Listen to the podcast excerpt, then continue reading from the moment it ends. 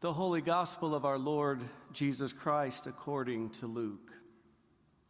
As Jesus and his disciples went on their way, Jesus entered a village where a woman named Martha welcomed him into her home. She had a sister named Mary who sat at the Lord's feet and listened to what he was saying. But Martha was distracted by her many tasks. So she came to him and asked, Lord, do you not care that my sister has left me to do all the work by myself? Tell her then to help me. But the Lord answered her, Martha, Martha, you are worried and distracted by many things. There is need of only one thing. Mary has chosen the better part, which will not be taken away from her. The Gospel of the Lord. Thanks be to God. Please be seated.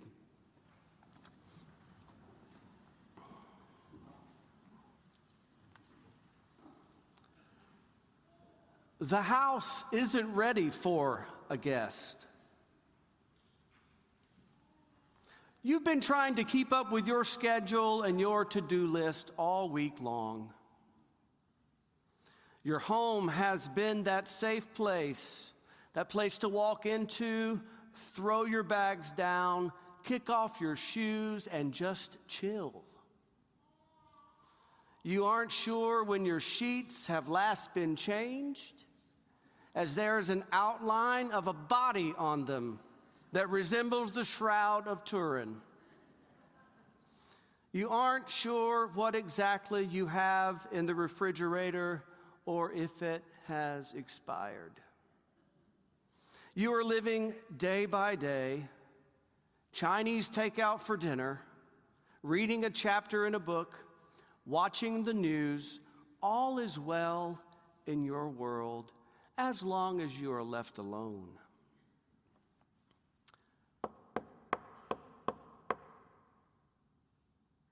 Someone knocks at the door.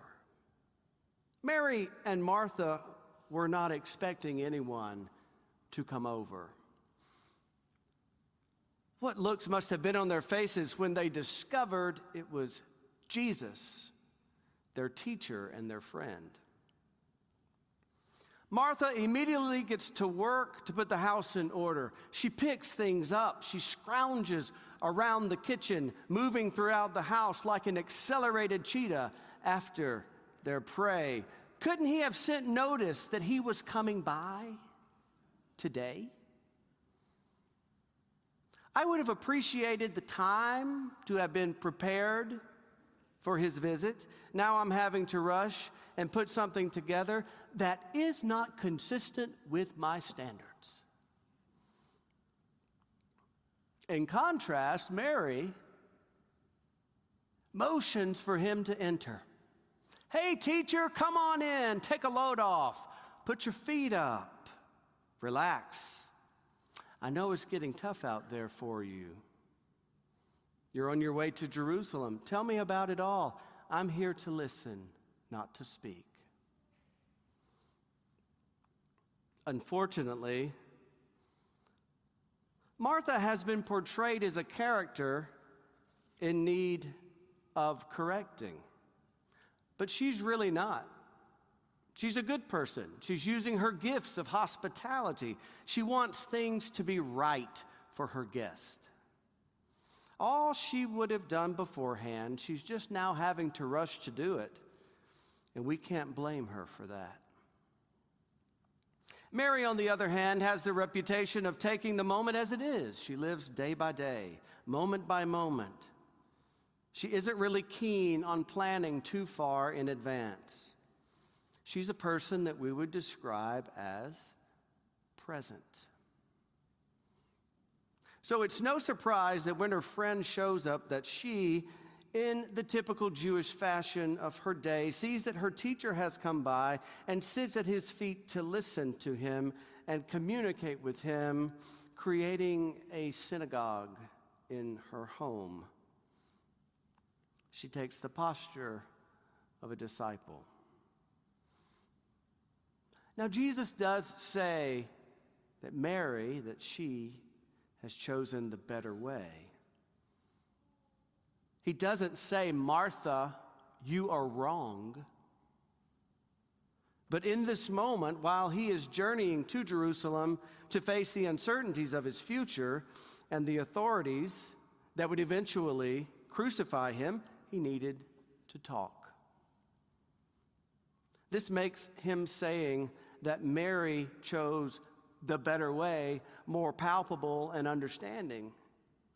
In this particular moment for Jesus, it was the better way to have intimate conversation and fellowship, to dwell, to abide.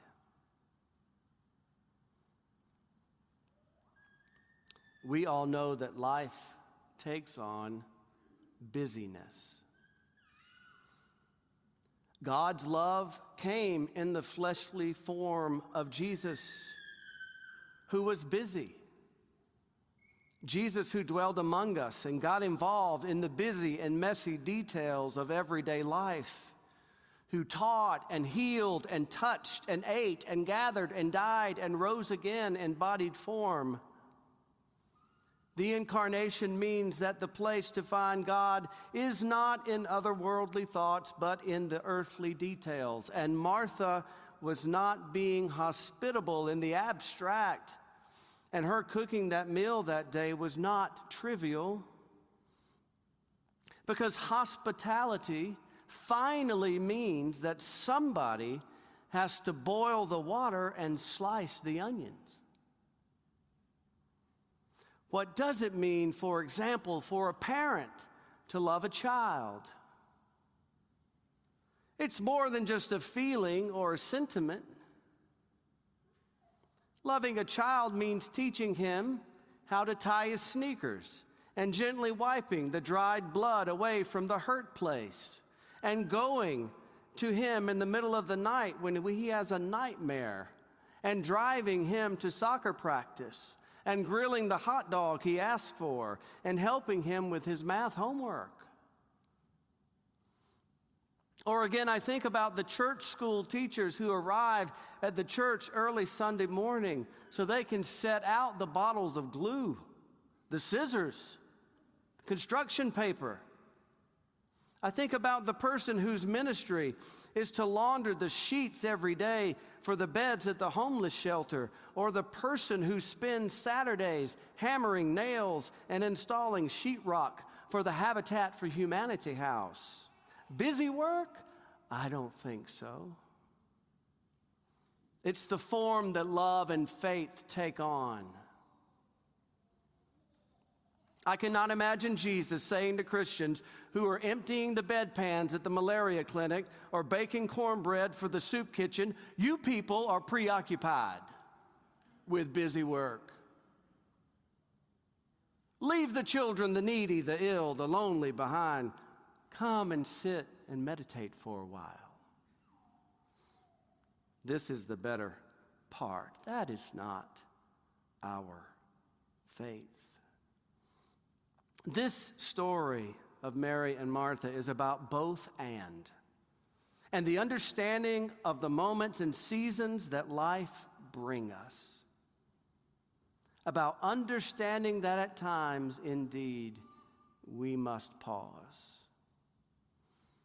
Being well established in seeing your life as both and brings about great understanding. Sure, there will always be things to do, but there also has to be room for dwelling and abiding and lingering and listening.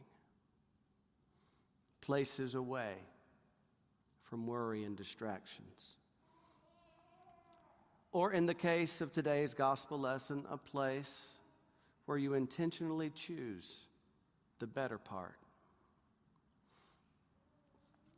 Thomas Friedman writes of a time when he arrived in Paris at the airport.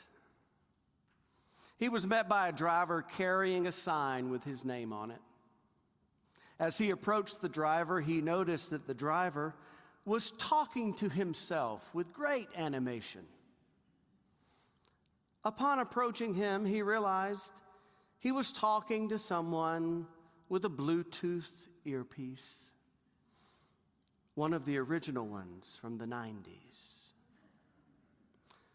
Tom pointed at himself and said, I am Tom, in broken French. Then the driver nodded and led him to his car. The driver pointed towards the exit of the airport. They got into the car. Tom handed him the address to the hotel. All the while, he was still talking into that Bluetooth earpiece. When their journey began to the hotel, he noticed a movie playing on the screen in the dashboard. On a flat panel that usually displayed a GPS. The movie played as the driver continued to talk on the phone. So Tom got out his computer and worked on a column he was putting together, and also got out his iPod and listened to Stevie Nicks. While the driver kept on talking, driving, and watching the movie. When he got to his hotel, the driver and he had been together for over an hour. And between the two of them, they had done six things. The driver was driving, talking on the phone, and watching a movie. He was writing, working on his laptop, and listening to Stevie Nicks. The one thing they never did was talk to each other. In a world of hyperconnectivity, we are often unavailable, even when we are in the same room. Linda Stone states that we're so accessible, we're inaccessible. This is the lesson of the story of Mary and Martha. There are times in our lives when simply spending time with another person is paramount, dwelling, abiding, and listening.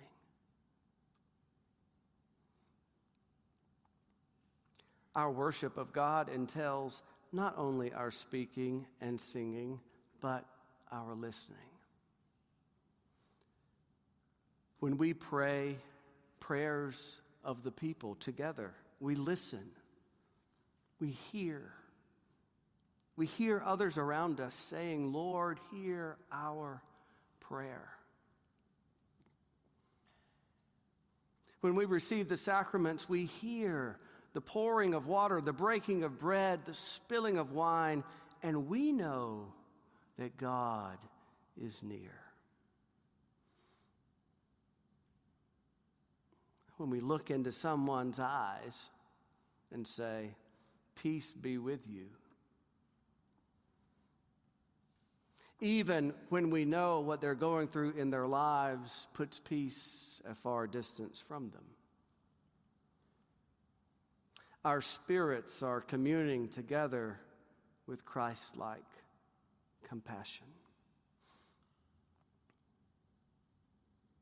May this always be a place for dwelling, abiding, and listening.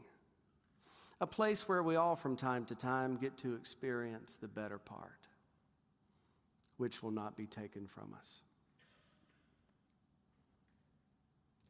As we sojourn through this life, despite our busyness, let us take the time to sit at the feet of Jesus and let us take the time to sit at the feet of each other so that we may know so we may know that which Mary Oliver so plainly states. So every day I was surrounded by the beautiful crying forth of the ideas of God, one of which was you.